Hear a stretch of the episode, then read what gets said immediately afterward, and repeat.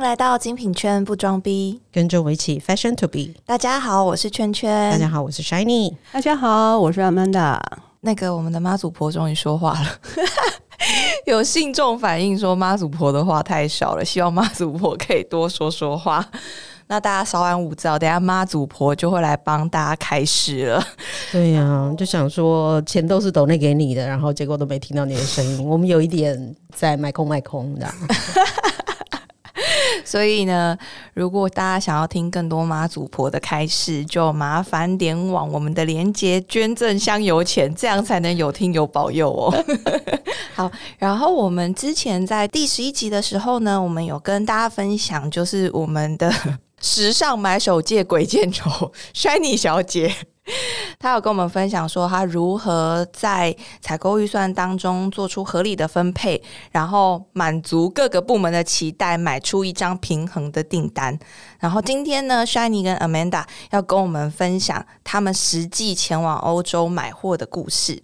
我们今天先请 Shani 跟 Amanda 来跟我们分享，你们在行前你们会做一些像是商品企划之类的东西吗？让我先说，是吧？好好好，那我的年代比较久，我是一九九五年代前后，我是做代理商的时候，会啊，一般出国采购之前，一九九五年代的人都还活着吗？希望，可是他们听完之后，应该会觉得买货是一件非常棒的事情。嗯，我们那个年代代理商嘛，那出国差不多两三个月前就要开始准备做预算。然后开始要抢这个修润，就是抢那个买货的这个房间，所以同时要进行。我的预算出来呢，不只要给台湾的老板看，可能就是这个这个品牌，因为我做的是德国品牌，还给德国品牌的负责人看过，他确定完之后，我们才能够出发去买货。然后到了之后呢，看完货之后才会知道，说我这个预算里面，我每个类别上上下下需不需要做什么样的调整？因为做品牌经理，其实因为大部分都是我自己一个去。总经理陪着我，所以我是一个人要搞七天，所以我商品要完全记得很清楚，所以整个的这个决定权其实是蛮大的。你说你决定了台湾这个品牌下一季，它下一季会有哪些东西的 走向？对，哦，然后就是因为跟国外关系好的话，你的你在定修润的时候，除了时间上他会帮你瞧之外，可能就是我买货的方式，我喜欢先买过女装之后再去买其他类别。所以他也会尽量去配合你这样子。那因为是代理商嘛，所以我们其实非常优渥了。我们下了飞机之后，大概都中午，那整个下午都没事做。然后到隔天一，怎么会没事做？很忙，要去逛街，还要买同事要的东西啊。啊，对哦，那时候可能自己一个人也不能找总经理一起啊，所以基本上就是在那边大睡一场，然后隔天一早才进到那个修路里面去。那每一天的行程都很清楚，但只有第一天比较辛苦，一早大概八九点进去就开会。检视你的呃销售啊，然后看一下你这是设的目标，其实他们已经通过了，可是当下他还是会跟你讲一下，希望你还是会有个上下十趴的一个调整空间。对对对对对，而且代理商不是几乎都是总公司会希望说你们每一季会买买的比上一季多，或者是说不能够比上一季少这样子。哎，对，是是的。这个是对的，他每次都已经要求你，就是你出去的数字已经成长了。可是去了之后，他做了一个商品大概两个小时的简介，从整个 collection 他会怎么走，什么颜色，什么什么广告什么的，他讲完之后。他会觉得，他就好像那个广告有没有？就是说，哎，你是不是很有信心？那你就要再加。所以那个当下，那个第一天早上的整个早上就是在讨论这个。哦，说是说是产品介绍大会啊，但其实就是一个信心喊话跟洗脑大会。哎对，你这样讲，你这样讲是有点这样。对对对对 对对对，有没有信心？有有，然后你就要加业绩、加目标，然后就要重新去看这一盘这样子。然后紧接着之后讨论完之后，就开始过这个午间，因为那时候。后就是男装、女装、皮件，还有配件类，大概有四间的修润，你就可以通通去逛。逛完之后，可能隔天才开始工作这样子。然后其实工作还蛮好的，就是压力很大啦，因为你要记住所有东西，还要拍照啊，还要干嘛这样子，都累得要死了。晚上他们还要请你吃饭。哦，果然是代理商哎，好幽 默，对，还有请吃饭这一趴，对啊，对。带去的地方都很好，但是我常常是体力不支。那时候我虽然很年轻，我常常坐在饭桌上就睡着了。嘿，还是是因为时差的关系？不是，是因为有时候你一个人，就是两个人，有时候会带个助理去。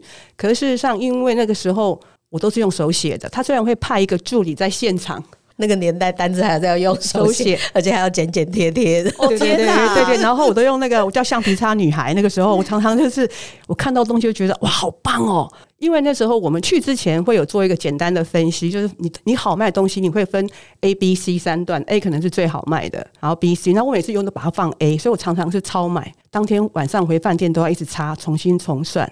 所以你看我们。整个下来其实很累，晚上还要去吃饭。可是他配给我们的那个打字小姐，她永远都没事干，她只会来问你要不要喝咖啡，是这样子。然后如果像在女装，因为女装她给两天，那一般我只用一天半，所以那个下午呢，她就会带我去逛逛走走。哦，Shani 听完应该超羡慕的吧？不要这样，我也做过代理商啊。对，然后如果你这一年业绩很好，我还曾经就是他带我去那个，你知道老板他有那个船屋，他有那个船。我们就到船屋去吃饭，游艇的游艇，游艇，游艇，对，就是游艇，就到游艇去玩。我真的没有看过，就是有钱人家那个游艇这样一户一户的，然后你有自己有个船屋啊，然后就在旁边就在游艇上啊游湖回来烤肉，业绩好的时候是这样被招待的。难怪那个之前 Crystal 说，在你在这个业界做到一定的。未知之后，你的人生 生活体验会有所不同，眼界会很开阔啊，这样子。哦，那 Shiny，你可以跟我们分享跟代理商不同，你在 In House 的品牌这边你所碰到的状况吗？整个架构来讲，其实是一样的。那我们也是要在前面先把最主要是购买预算嘛。那采购预算，其实我们上次有稍微提到了，它还是有整年度的业绩目标来的。那所以我们稍微修改一下，像我们上次介绍的方式，就是比方说我这个六个月总共要做六十万的业绩，那我就必须要买一百万的货，因为就是我们上次有提过说，哎，那我还是有一些东西需要留下陈列，还是有一些东西需要留着，要折扣期的时候卖。那所以，我需要做六十万的业绩，我必须买到一百万的货，才能足够所有的店呐，或者是业绩啊，还有预防说有一些可能没有你卖的想象中的好啊，这个样子。那所以总的来讲，可能就是整季的销售，所有类别的销售看起来是百分之六十。所以这个数字出来之后，当然啦，我说这个数字一定是所谓商品部经理、商品部头头。我之前虽然是挂经理，但是我只负责的是。嗯，管下面的人，哎，不要这样讲。我负责的是部分类别而已，就是皮件、手表、香水、太阳眼镜、Outlet 还有童装，都大类别啊。没有都不是不是都对，Outlet 是大类别这样子，大生意来源，差不多占百分之七十五的业绩啦，这样子。那上面还是有我们商品部的头头嘛，所以刚刚讲的说商品的预算，那有是由他来规划。这样子，那当然我们会讨论。那所以这些数字出来之后呢，就是商品部头头会再跟 regional 的头头再去过，就是这个数字。那这个数字的规划其实不一定是每个国家可以自己主导，有一些品牌它是由 regional 来主导，它会规划一整包的数字之后再分给各个国家。那这个就会很尴尬了，因为可能我每个类别拆下来之后，我男鞋只能买两双这样子。Oh my god！男鞋买两双啊，是指说同一个 style 只能买两双？没有啊，因为我们如果拆到店的话，因为数字会一直切嘛。哦，OK。这国家切到店，再切到类别，你会发现说，哦，某店只能买两双男鞋。哦，所以某店就是到时候只会收到两双男鞋，账面上账面上了这个样子。那我们就会在各家店去调整，让它可以是一个比较完整的数字。那我们简单的来说，你们这样子。通常你们一年你们会分几季，或是你们会去欧洲几次？还是说，因为我都常觉得商品部的人好像很常都出国，就动不动就发现，哎，他们怎么又出国了？哎，怎么又没说又去了？大部分的品牌一年大约是去四到六次，不一定。那当然是说商品部头头的话，是每一次都会参与，所以他六次都要飞。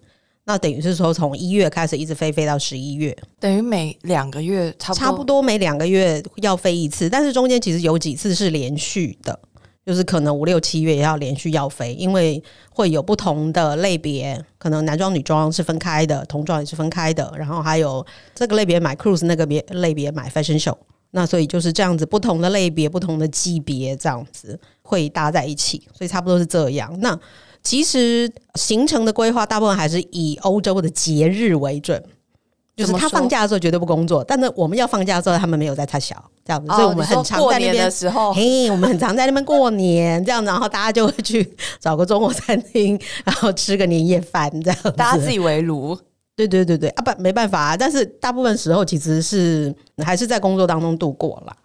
所以这个是我觉得可能要做这一行的时候，自己稍微有一点点觉悟。我们也是有碰过同事，就是在除夕夜他不愿意工作啊，哭哭啼啼的就在讲说今天是除夕，好可怜，我在还要在这里。就是他第一次出去这样子，后来就决定辞职不干了。倒也倒倒也没有，那位同事好像撑了两年才没干这样子。哦，因为没有过到两次的除夕，对对，觉得有点遗憾。决定想说还是离开这里，寻找其他的梦想。大家在做这一行之前，其实我觉得就是还是要强调那一点，真的不是想象中的光鲜亮丽。那有一些人可能因为他是重度使用者，或者是说这个本来就是他生活的一部分，就是他家里面都是这些东西，所以他觉得他绝对可以胜任这份工作。但其实中间有很多这一些嗯不为人知的。不，也不能讲心酸啦，就是工作上面的压力或者工作上面现实是必须要面对的，所以这些很多人进来之后反而会哦，怎么不是我想象中的那个样子？那你们通常这样子一次过去，你们的行程都大概会规划？就是多久的时间，你们就可以完成你们的采买？老板一定是希望说用最短的时间、最少的钱完成这一张订单，所以大部分的大概就是我们扣掉前后飞的话，就是三到五个工作天这样。甚至我还有去过那种一天半的啊，一天半？对对对，你说从你下飞机开始，然后就杀去工作，然后工作完之后刚好没有啦，工作时间一天半啦，哦，因为飞都要算两天嘛。去算两天，回来再算两天，所以看起来你好像也去了一个礼拜，可是你实际上去休入时间就只有一天半啦。哇塞，很惊哎，超惊的。嗯，还好啦，有一些可能比较小的系列是是真的可以完成了。第一个系列小，第二个我们国家小。哦，也没什么好买。对，啊，钱少，那所以真的能够看到，如果你卖得动的，因为你也知道，秀上的东西很多都是那种包包大过人呐，这样子，嗯，不然就是衣服可以长到拖到整间的那样。那所以你看，也大概就只有那几个东西可以买，可以陈列，或者是你买得起的，嗯，这样子。那你们去的话，你刚刚有说那个要花最少的钱达到最大效益，所以你们去都是坐经济舱吗？也没有啦，没那么可怜哦，吓我一跳，想说可怜呐，想说那个我们当然这个我觉得舱别有代理商一定做经济舱啦啊，真的假的？代理商是除非到品牌经理才有可能。后来换了一个老外的老那个老板之后，他就非常好，他觉得这是很辛苦的，就做了商务舱。然后呢，因为他老外，他觉得出去这么辛苦，所以一个人一个房间，你不用去跟。如果你带助理，哎，对，之前有带助理，你要跟助理一起睡。我后来一个老板就是，他觉得这个是非常辛苦的，而且 private 非常重要的，所以从那个时候开始，后面那个五六年好爽哦。呃，在那个仓别的部分升等，房间的部分也跟着升等。对啊，要不然其实真的代理商，我也做过两年多，哎，三年的代理商，真的都是就经济舱，然后真的要两个人挤一间房间，很辛苦。然后你就要跟着每天骂你的那个老板 睡一间房间。你就说，连回到房间都还要看到他，不是？你还碰到一个很会打呼的，你就惨了。你整都已经累得要死，他还吵得要死，你怎么睡啊？哦，原来如此。哎，那你们可不可以跟我们简单的介绍一下？就是你们刚刚一直有提到的 showroom，，因为好像有一些人搞不太清楚，就是 showroom 它到底是在做什么的。然后跟我们平常看秀，我们说的秀场，是不是有一些不一样的地方？我们通常讲的 showroom，可能翻成中文，有时候翻成叫做展示间，那那个就是展示商品的地方。那秀场归秀场，秀场就是走秀的地方。showroom 跟秀场通常都是固定的地点。哦，你就说，不管你去，比如说你这个品牌，你看了两百次的秀，它通常大部分，除非它很特别，它因为有些品牌是它办秀每一次都办在不同的地方，然后每一次都办在可能不同的国家，那种比较特别吧。但除了这种，就是有一些品牌他们很传统的，例如某些品牌会固定在巴黎铁塔前面办秀啊，就是一辈子都在那边办秀。其实大部分都是固定的。呃那你刚刚提的，就是某品牌可能有几个系列，它突然间可能再找了一个什么米兰大花园啊、巴黎大皇宫啊，什么这个样子的地方，或者拉到纽约，那个其实都是。呃，宣传的意味比较大，你会看到后面的秀，其实又是回归到原来的秀场了，就是、哦嗯嗯嗯嗯，就那几间，对对对对，就是那跟迷宫一样的那一间，然后 showroom 也是通常都是设在那一些那几间的附近吗？还是不一定，不一定。哦看品牌，有的品牌的 showroom 就是他在买货的地方，嗯哼，就只是说桌子拉进来拉出去而已，就这样。它其实是同一个空间。呃，我知道有某几个品牌，他买货的地方其实就是原本他走秀的地方，哦，走完秀秀桌子就拉出来，哦天哪，就开始工作啦。我这真的很像一个那个直销大会，就先洗脑 洗脑你嘛。没没有，我们没有看秀啊，啊，没有啊，我们会就是躲在旁边小房间看直播。没有，因为你把这一套如果套在代理商的话，就是代理商先去听那个洗脑大会，然后洗脑大会之后，然后接着看秀，然后看完秀之后，然后商品就会从旁边推出来，就把哎桌子拿出来，对对对对然后就开始要买了。哦天哪，可是也是一个 SOP 流程，滴水不漏哎、可是因为我们通常不会看到秀啦，嗯、这样子，我们也是跟大家一样，就是可能赶着去看网络上的直播，或者是我有做过某品牌，他会在旁边开一个小房间让你看直播，或者是说你可以去申请，那非常漫长的申请过程，这样子。大家都真的都不知道，大家都以为就是时尚买手都很爽，就是到处去看秀啊，然后到处去花钱啊。代理商比较有可能，呃，对，我们早期是特别被邀请去，我们做德国品牌，他在意大利办秀，我们就有特别的位置，然后被请进去。我觉得代理商对于像这样子的状况，他们就是客人，对他们就是巨大型就好像你们现在在操作一样，我是 VIP 呀、你是 V V V V V V I，，我们好像被这样讲下来，好像是 VIP 的方式被招待，然后去要求你要把钱拿出来这样子。哦，对对对，就是一些情勒的部分。哎，今年要成长十趴哦，他那个没有到情勒啦，反正就是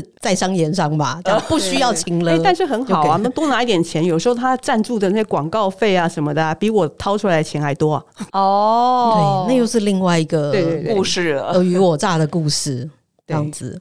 就是我们做品牌，不但要跟百货来来回回对，还要跟品牌来他来回回跟对跟总公司这样子，嗯，哦，诶，那通常就是比较大的品牌啊，就是那个品相的类别都会分开嘛。比如说包包有专门包包负责的商品部的买手，然后比如说衣服有还分男女装，然后还分男女鞋这样子，都通常有一些都分开啦。那大部分的品牌，如果他们在欧洲的 showroom，他们都是合在一起的吗？还是他们就是分开？然后如果比较大的品牌，他们就各自去活动。通常就是一间很大的屋子，里面有铁皮屋。不同的房间，没有到铁皮屋啦。但是，诶，我做过一个品牌，之前它的 showroom 就是它以前的工厂，哦。就是一个很有历史性的地方，感觉很美耶，在罗马。一个工不是不是罗马，在一个环境非常优美的一个小镇，很美美的佛伦斯这样子。啊然后那个就是他们原本的工厂，超级美。然后你会看到它哦墙壁上有很多的壁画，完全就是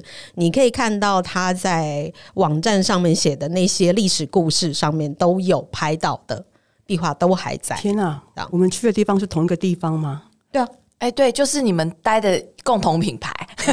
哦，那我想。大家没有注意到那个墙上的壁画，非常非常美。我是曾经在一个品牌里面，我是被邀请去买货的，我不是买货，我是做 operation 的，然后也是在佛罗伦斯，他的那个买货的地方是一个中古世纪的古堡，大家应该知道这个品牌，因为它就在那个佛罗伦斯很有名的那条那个逛街那个河旁边那栋楼那个古堡，那那个古堡现在是不是后来被改建了？没有没有没有没有它下面就是它一个总店，然后地下室有它的那个所谓的 archive，archive archive，就是那个呃呃，嗯，你们应该知道 什么什么博物馆，什么什么博物馆。你想想一下，你在中古世纪的这种城堡里面买货，每一个房间都是不一样，吊灯、壁画，很美的。那东西有看起来特别漂亮吗？有，我觉得在那样氛围之下，你会觉得哇，这鞋怎么突然间变这么美啊？灯光确定 OK 吗？没有在迷迷糊糊、昏昏蒙蒙的状况之下所，有的灯光都是昏昏暗暗的，你不要想太多。没有 spotlight，no，没有没有，就是 Spotlight 也是带黄光。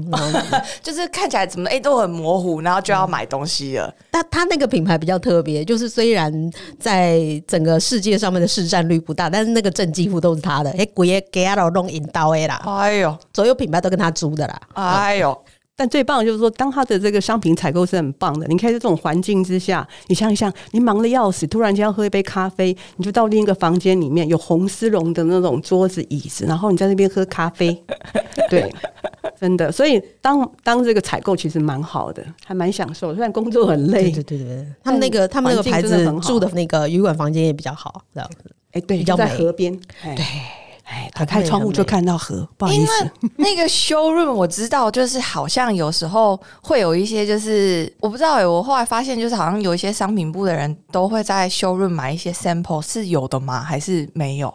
买 sample 还是那是都已经是好几季以前的了？对，应该是好几季的，哦当季的不可能啦。哦，那你们当季的，那你们这样子进去之后，你们可以跟我们聊聊说你们口中的神桌是什么吗？就像店上的摆设一样，你进店最主要的那个主墙面，就一定会是这一季要主推的东西。那所以 showroom 的陈设大概也是同样的一个洗脑的过程。他们认为说最重要的一个系列，它就会摆在最重要的主墙面，就你一进去就可以看得到。那就非买不可。对，他会强烈不停的建议你这个样子。如果你买少了，他会跟你讲说，哦，我们会希望这个系列的占比差不多是十六个 percent 那个样子。他会不会不放人啊？还是要会在旁旁边立牌子写 must buy，不不会不会不会，你跟你讲，欧洲人都是那种隐喻在隐喻，人家不会那么直接的啦，这样子。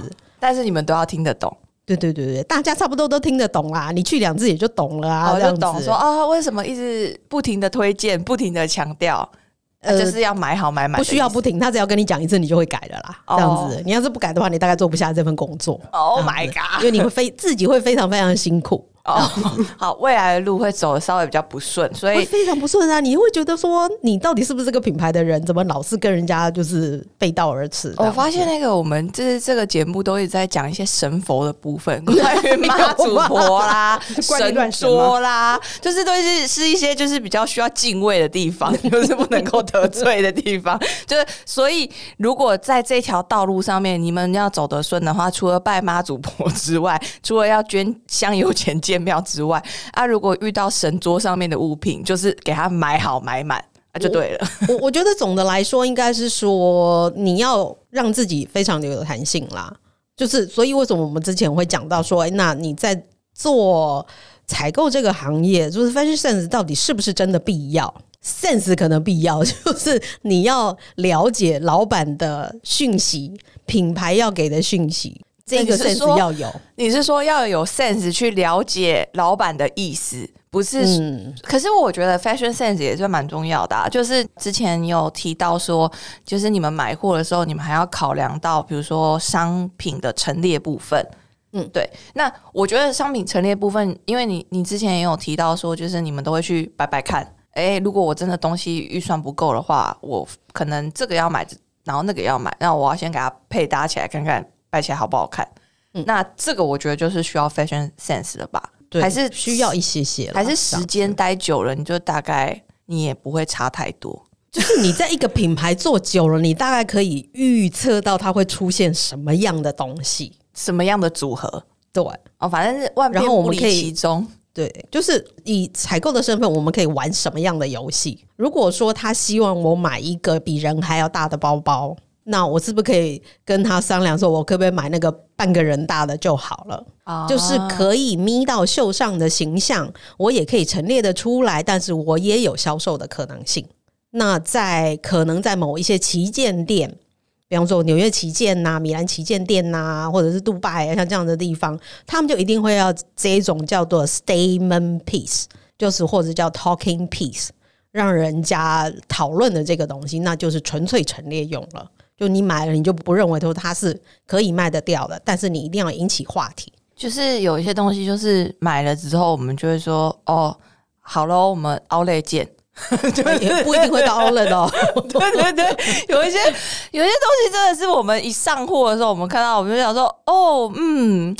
这是蛮特别的，嗯，好哦，我们之后再见。但是，身为销售人员，你不会觉得现在大家看走眼的几率还蛮大的吗？就很就像之前跟大家讲的，啊，就是你真的不能够在内仓里面叫好又叫座，因为通常你叫好又叫座的那个就是屡试不爽。市场永远不是你想象的这样，永远不能看不起任何一个商品。真的，真的，就是你完全不知道突然间崩这个东西怎么又突然间卖的这么好。每个商品都要很虔诚的对待。我们又讲到神佛。对对对，当然有些时候你就觉得说啊，这个还是非常有信心，好像是真的是可以下比较大的手，但是就是你你没个准，对啊，因为你不知道它到底是接下来会是怎么样。那通常在 showroom 里面都会有哪些人在啊？showroom 里面当然第一个是现在大部分的牌子啦。就是到了 showroom 里面，就是全球的 buyer 都在一起，所以完全就是一个大拜拜的状态，大拜拜的状态。我们每次都戏称说它是个大拜拜，应该又是神佛的部分。哎，对哦，这一切就是欢迎大家来到，就是一起采购的仙界传说。对对对，就是一起大拜拜。对，全世界人都在，那你们在买货不就抢货吗？呃，所以就是安排 showroom 是很重要的。哦。他会有一个叫做 showroom manager，哦，就是还有这个职位这样子，专门在就是安排你们进 showroom 的时间跟下一场谁要来的时间。对，就是每个国家每一个 buyer 每一个人的行程，那会由 showroom showroom manager 来安排。那当然就是以台湾的状况来讲，通常我们都会上交给 regional，然后 regional 再去安排了整个亚太区的行程之后，然后再交出去。这样他们比较好安排。那 showroom 里面除了采购之外，还有一个很大一区的，我觉得大家通常会忽略掉的，就是 showroom 里面的 sales 啊。showroom 里面也有 sales，对，showroom 里面也有 sales。那其实他就是真正在我们去的这一周展示商品给我们的这些人。哦哦哦哦哦，那他是在我们去的前一天，通常啦，在我们去的前一天，所有的商品才会抵定。就是可能设计师设计出来这一个系列有三十八款，然后商品部看完之后，我总共是商品部看完之后删减到剩三十二款，那这些 sales 就会去受训，哦，就先去做一些行前培训这样子，对，然后就会告诉你说，哎，我们这一季的这一个系列会有什么样款式，它有什么材质、什么颜色，可能一个款式里面有几个 size。我们以包包来讲啦，可能大中小三个 size，然后大 size 有红蓝两色，中 size 有白蓝两色，然后小 size 有红白两色。意思就是六颗都要买吗？没有没有六颗要，不是六颗都要买，就是 sales 会去受训，知道说每个东西的 offer 有哪些，每一个 style 的 offer 有哪些。当到 color level 我们叫做 skill，嗯，然后你总共有多少 skill 可以选择？我的 sample 有做哪几颗出来？可能我只有做大中小各一颗，各一个颜色的各一个颜色。那但是这些东西不见得永远都会在陈列架上，因为我们会不停的在买东西嘛，它也会被拿来拿去的。对，它会被拿来拿去之后，这个设置必须就很清楚的知道。当然，line sheet 上面会有写啦，就是那个商品清单上面会有先写哪些东西都有做 sample，但是有一些会有临时做出来的，那他自己就要赶快去做注记，他要负责帮你把这些东西找过来让你看。哎，我可不可以看一下小的红色？哦，他会告诉你说：“哦，小的有红色，可是现在不在。那我可以先拿大的，大的刚刚也说也有红色嘛。那我可以大的给你参考看看，然后我有小的白色的尺寸给你参考看看，或者是说，哎，那我这个没有做 sample 出来，但是我有 swatch，这个 swatch 就是所谓的布卡。”哦，这是我觉得最难想象的地方。这我觉得就是跟设计师去买窗帘，还有装那个 地板，跟跟那个什么墙壁，怎么是一样的概念呢？就是你要从那么小块的布，然后去想象到说他做完一整件，或是他做完一整个包包，他应该要是什么德性？所以啦，是不是买货人还是要有美感跟想象力？就哎，我要说的是，是不是啊？出钱的几率真的很大呀。大家不要以为所有东西都在那里，可以让你任意的比来比去，不去管待机。对呀，这样，哇，这真的，所以我才说，收入里面的 sales 非常非常重要。那他们通常都是怎么被选拔出来的？他们会不会出错啊？跟你讲错了，哎，然后你自己 line sheet 也没有 double check。我我觉得每个品牌他请来的这些 sales，就是他的那个工作 quality 差别真的非常非常的大。那我在之前的那个做很久的那个品牌，呃，其实这些人都不是公司的正式员工，他们全部都是兼职，因为他们只有在买货的时间是有工作的嘛。平常他们都有自己的工作，然后那我之前服务的那个嗯长时间那个品牌里面的 sales 真的都是卧虎藏龙，有声乐家，有建筑师，有工程师，有有律师，他们就是很喜欢这一份工作，所以只要 showroom buying season，他们就会出现。那他们都有各自有各自自己的专业。所以你真的不要小看这些人。那可是你怎么会知道他们背后的故事？是因为他们是熟面孔吗？就是你大概买了两三次货，哎，他怎么都在？对，通常啦，就是他们都会安排，就是说这一个，比方说亚太区，就是这几个 sales 固定。通常第一个是通常是这样，然后第二个我自己很爱跟他们聊天。然后第三个，我本人非常巴结这些人啊！哦，为什么？为什么？为什么？就是我们小国家嘛，所以你不巴结权贵，你巴 巴结旁边的这些服务你的人。对我发发掘这些工作中心，因为这些人真的会帮你做一些额外的事情，例如，例如说什么 copy 呀，或者是早期我们也还是要剪剪贴贴啊，你少带了什么文具，马上生出来给你这样子。然后要水呀，要咖啡呀，我们不用去想房间，人家会端过来，这样子，这样等等之类的，或者是你找不到什么东西，你找不到 sample，或者你不知道，你甚至你不知道说，呃，该怎么样摆，该怎么样买比较好，你可以直接问他，杜拜买了什么，哦，他会帮你去要订单，他帮你找订找订单，问订单，他会帮你就是去确认一下消息，对。哇！因为 sales 之间他们一定都是在一起工作的嘛。哦，你应该只是开玩笑说参考杜拜的订单吧？你应该是参考附近 region 的订单吧？对啦，会参考中国的订单了。我们知道说中国买了什么，或香港买了什么，后来后来就要问说韩国买了什么，日本买了什么？对对对对对。那你就要靠这些 sales 去帮你要啊。哇塞！当然自己也可以，就是去认识别的国家的采购啦。但是因为大家都很忙。因为那个真的是一个分秒必争的一个工作，那所以就是要靠这些 sales 去帮你做一些额外的服务，可以得到一些额外的资讯，或者根本就是请他帮你引荐，说啊，那请问一下那个马来西亚的采购在哪里？我可不可以问，是认识一下，这样等等之类的，都是要靠这些 sales 啊。哦，原来。那你们在买的时候啊，你们要怎么样下单？就是说，你们应该之前会先得到一些 line sheet，然后你们可以知道说，哎，有哪些东西，然后我要怎么样下？是公司他会直接先发一张订单给你，然后你就要在上面抱着你的电脑在那边调整吗？还是说你是可以知道说，哎，我到底假设啦，我这一季我有一千万的预算，我可以买货，那我要怎么知道？哎，我这样子点点点，我有没有爆表？或者是哎，点点点，我会不会买不够？这样子，我们那个时候是所有东西都已经 ready 了，所以你在现场就挑好，你就可以拿 hanger 或者是拿个区域，代理商通常的行程都比我们晚，所以就是说还是那个直营店先买，买完了之后才会轮到代理商。对对，所以东西都已经弄好了，所以我们就开始按照商品就自己抄货号啊。当然有个那个。不是说旁边有个助理小姐可以帮你打，但是因为我为了要自己能够很快的扛错数字，可能那时候年轻也不懂嘛，自己只相信自己，所以你会抄货号，然后自己去设。我常常买到 over budget，因为我觉得去的时候那个修润的氛围，还有他们欢迎我们的方式，让我觉得哇，东西怎么那么美啊！啊，有啊，你刚刚在讲古堡的时候，我就觉得好像会 over budget，就常常就 over budget，这么弱，对。就是说，那我就会设五段嘛。那这五段的时候，就 A、B、C、D 这样就看最好卖，当然就是一嘛。不好卖的可能就就放到下面一点，然后用后面的数量。一开始都是先把数量铺上去，然后后面会加总这个金额，然后就会跑出数字来。当然都是用自己加总、自己快手、自己去按的。当然我曾经按错过数字啊。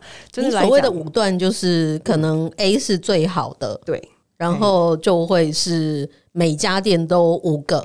之类的，这样的类似，对，就类似这样子。哦，所以是这样子在买货的。我以为是说，比如说一千万的预算，然后分成五段，那第一段可能就是可以直接拿可能四千万来买货这样子。应该说好，譬如简单讲，就是说，如果我今天去买买一个买一个包包，我觉得好卖的，因为我那时候有十家店嘛，我好卖的话，我可能只定一百个或两百个，我会根据我的数字看出来。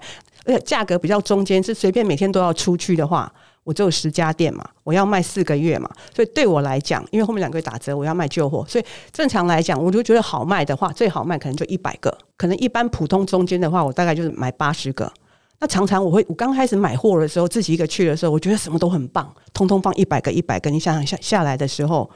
一定会爆表嘛？被骂爆？诶，也没有啦。我老板只是常常怀疑我为什么我这边一直插来插去啊？因为 因为就是 over budget 嘛。然后他们就会说，为什么不给那个助理小姐打到电脑去，直接就可以帮你算出来这样子？因为你在看完东西的时候，你马上就要下数量，你数量进去，你才看到你买了多少金额。你要随时去扛做每个 category 的金额有没有超标，你都一开始绝对不能超。这样子你才有办法到最后有个平衡，因为我常常一开始就是如果买女装或买皮件我就超标了，我后面那些变没钱买。对对对，那对，因为这个调整会差很大，所以尽量要控制在这个预算里面，所以当场就要去设定下你的数量，然后之后有空再铺到每一家店。哦，那随着科技的进步，后来那个。Excel 表格太重要，太重要，太重要了。对，而且再来就是说，因为现在其实因为数位相机啊什么，你拍进去之后马上就可以看啊，你就不用跑来跑去啊。我们那个时候是还要自己，就是写完单之后还每一个拍照，旁边还要自己拿那个 sticker，拿 sticker 写货号放在旁边，还注记有几个颜色，你自己买了哪几个颜色，然后一个一个拍。你想一下，商品一百多样，你还要拍到腿软呢，啊，就这样。或者是也是一个体力活来着，对，回台湾还要把所有照片洗出来，那个才是真的才是灾难，你知道吗？那洗出来是要钉在墙壁上吗？然后开始写说哦，这个买了多少啊，什么之类的吗？就是当做一个 reference book，然后你要重新去检查你的订单，因为像我们代理商是这样，我们去的时候走的时候要把单子交出去。一定要交，你才能够走。不像说那个神桌那个，他好好的跟你讲，他不是，他就一直在那边跟你觉得没有啊。我们离开之前也是要单子交了才能走啊。那我讲说，譬如说，可能时候买皮件内的数量不如他的意，但我金额已经到了，他会在那边跟你撸。就是情的啊，在商言商啊，就是聊一聊啊，这样子。对对对对对。然后就才能单子交完之后，你回到台湾之后要马上重新去审核，因为你给他就，他很快就会有那个他的电脑单出来了，他就你就要赶快自己去对，哎，因为也怕他 key 错或什么之类的。那 Shiny 这边的经验呢？你通常都是怎么样在下单啊？或者是说在下单的时候，你要怎么去确保说你的单是正确的？我们最高指导原则，第一个还是说，我会守住我这个类别的预算，就是我们刚刚讲前面我前面预算都已经分布好了之后，我现在在买哪个类别，我就只看那个数字。比方说，我被分配到一百万买包包，那我就在这里面先开始去选我自己的做法啦。就是我们通常做法都是会说，我先看说我拿到 Prada 之后，那总共会有可能三十五个 line。哇，很多哎！其实我们当场看到的东西，通常都是比最后选出来的东西多非常多。我们通常去，比方说包包，它就会有一千六百个 SKU 啊。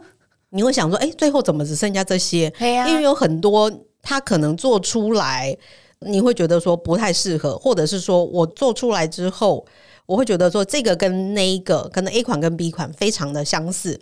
它有一些可能，它甚至做了直的、横的两个，你可能觉得哦，直的可能比较适合我们的市场，这样子最后就没有了。那我们最后常年在 run 的，不要说以包包来讲，常年在 run 的大概会有六百个 skill，在店上所有的店加起来，大品牌吗？还是说几个大品牌？这些这个数字跑不掉，但是你一定会觉得说，考没有啊，我们家就没有这些啊。这样子，哎，对哦，说到这个，这这样说有点不太好，但是我有时候就是会觉得客人问话的方式，我也都会觉得很奇妙。就是像我之前待的那个品牌比较大嘛，然后也是在旗舰店嘛，那基本上旗舰店的货品都很齐全，然后包包数量也都很多，客人很喜欢进来问说：“啊，你们包包就这样啊？”听了之后想说什么叫做就这样，然后我们就也有同事要跟客人不是，因为我们 我们有些同事就也是就我就常说嘛，同事很喜欢走在钢索上面，就是还是有些同事就说什么叫做就这样？我们店上有两百多个包包，请问你要哪一个？然后客人他们放眼望去，他们不会觉得说有这么多的数量。可是当你跟他喊出一个数字的时候，他会突然间吓一跳，说啊，哎，们这样看过去有两百多个啊？对，就是他们会不太知道，所以我会觉得说，哦，我刚刚也是听了有点吓一跳，就说，哎，其实，在修 m 大概你可以看到一千六百个。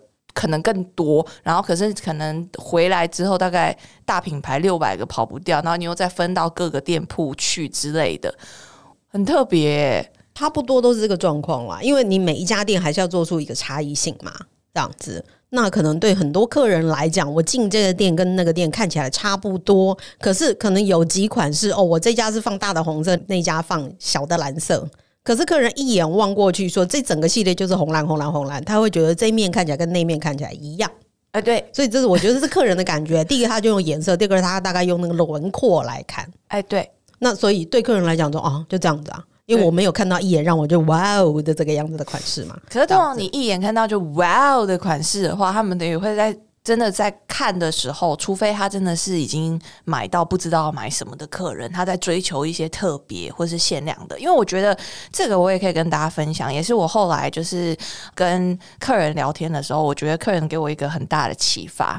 他就说，像现在有某两个法国品牌包包都用抢的嘛，都买不到嘛。他就跟我讲说，其实就是什么配货啊，或者是说什么要排队啊，或什么之类。他说。那些对于我们这种已经买了十几年、二十几年，甚至于我们什么东西都有的人，我们真的不会想排，我们也真的没有兴趣想要买那些东西。他说，通常都是因为没有的人，他们才会想要去有那个所谓的经典款，或是万年不败的款式。可是对于真的是长期在消费的精品客人来说，他们真的是在买每一季，可能会让他们看起来哇哦最特别的那种，或是。比较不一样的东西，但如果是回归到一般的客人的话，大家讲求的是实用性，就是诶，这个东西我可以给他搭几套衣服，最好是百搭。我每次只要听到就是同事使用“百搭”这个词出来的时候，我就讲说，嗯。百搭哦，就是到底是有多百搭？对，到底是有多百搭？对，但其实他们会在适配性上面做更多的考量了。那你们在买东西的时候，你们应该也会考虑到这个阶层的客人吧？我们没有考虑百搭这件事情。哎，我一个百搭创造不了，我下期卖什么？所以你们有人要相信这句话吗？这东西百搭，但你们好了，那我下期要卖什么？我也是想要这样跟大家讲，就是绝对不要相信有百搭这件事情。对我们自自己来讲，我觉得这是对客人跟对个人啦。对个人来讲，我当然是要一个，我就是百搭的。可是所谓的百搭有两个嘛，一个这是真的是说，哎，这个东西非常的不显眼，它完全就没有占据你所谓的。搭配的扣打或者是视觉焦点，对，它就不是一个视觉焦点，所以叫它百搭嘛。第二个就是你没有在猜小人家的眼光啊，老人就是喜欢红色配绿色，你怎么样？难过的是你，也不是我，这样对不对？所以这对我来讲也百搭嘛，没有东西不能搭，因为反正难过的是你嘛，这样子。那所以我说今天在采买上，我就真的没有在考虑所谓的百搭这件事情，我们只有考虑说这一季能不能够搭配。哦，我这一季如果各个类别我能够互相搭配，可能我就有可以同时卖出去三样、四样东西，客人可以从衣服、鞋子、包包，甚至到袜子都可以买。嗯，这样子，没错。我会希望说，我们今天的采购是可以互相搭配的。那我们会去理想的状态啦，就是所有的东西它都有制作，都有生产。那所以我们每个类别都可以互相搭。那我们首先会去看，先从 look 开始看，就是走秀的一套一套一套。或者是说建议的一套搭配的一套一套这样子，先从秀上的 look，整套整套能不能搭出来？有哪几套我们可以搭配出 total look？先走这个方向，然后接下来还是所谓的 commercial 的部分，就是真正可以卖量的部分，这样子。从这两个方向去选择，这样子。那量的部分，我们就会再去看说，哎，那你有红鞋子，我有白包包，是不是可以互相搭配？可是它不一定要互相搭配啊，就是我不一定要搭成套嘛。只是说，在很多陈列或者是说在贩售的时候，可以这样建议。对，陈列的时候可以搭成一组所谓 lifestyle 的，但其实那都是几个小的小的焦点。但电商陈列现在很多都是各类别分开陈列的啦。那可能你会做 lifestyle 的话，大概就是头头 look，就是秀上的 look。所以真正在买的时候，我是不是白包包一定要有白鞋子可以搭？我真的觉得不一定。因为买包包的客人就不是买鞋子的客人。哎，这倒是真的，这是真的。但是，哎，其实我不知道大家就是买精品的经验是怎么样，然后或者是说大家对于购买这件事情，其实大家没有发现，就是很多时候包包跟鞋子是一个搭配，就很多人不知道，哎，就是很多人都是。因为就是像 Shiny 说的，就是我买包包，我不见得会买鞋子，或者我买鞋子，我不见得是这个品牌包包的客人，就是他们是完全分开的。可是其实如果稍微有一点点，就是我们所谓的 fashion sense 啦，就是通常包包跟鞋子都是搭一组的。然后颜色啊、材质啊，通常不会有太大的差异性的。对啊，你自己说前品牌包包鞋子整个 total look 是有搭吗？没有搭，对，包包鞋子完全就不一样嘛。对，就是不管颜颜色材质都嘛没有。哎，对，然后连衣服都没有搭。对呀，所以你告诉我，你再告诉我一次，什么叫 fashion？什么叫搭配？哎，对，没有，就是好卖的就好搭。就是你你今天品牌想要宣传什么样的一个理念？你希望你的客人用什么样方式来购买？我觉得这就是他宣传的重点。对，那其实就真正商品的角度或品牌经营的角度，我必须说，买鞋子、包包跟衣服是三个层次不同的客人。没错。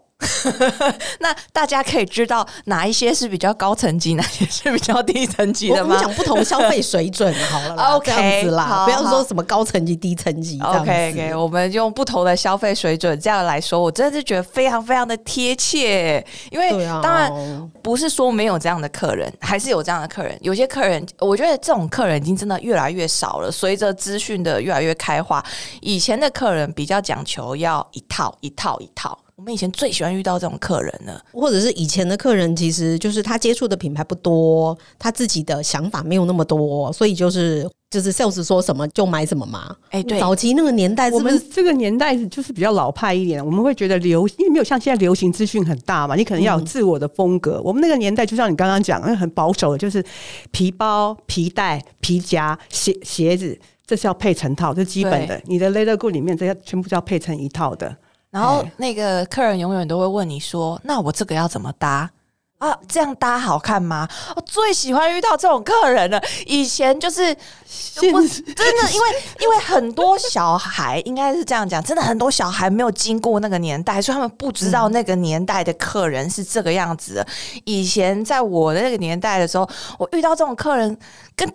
看到宝一样，为什么？因为这个客人最棒。因为有些人都不知道，他说很烦哎，每次要帮他搭。我说很容易操控啊，帮他帮他搭最好了，因为他永远他不知道他上一次买的衣服可以跟他这一次的衣服做搭配。因为一旦他有 fashion sense，或者是他会去做搭配的话，但他长大了，你就难控制他了，他就不要你配了，你的 spending 就跑不出来了。但是如果他永远不会搭，哦，那最好了，因为我怎么搭，他怎么。买，反正我就去搭好搭满嘛，跟神桌一样的概念嘛。对啊，也有碰过那个客人，就是会拿他买的别的品牌的衣服，直接到店上来说：“那你帮我搭一下，就可以搭你们这一季的什么什么东西。”对，这样对。然后搭了之后，你不止你可以卖衣服，你还可以卖鞋子，你还可以卖包包，你还可以卖饰品，你还可以卖太阳眼镜，还可以卖丝巾，什么都可以卖。然后那张单就会很漂亮，因为。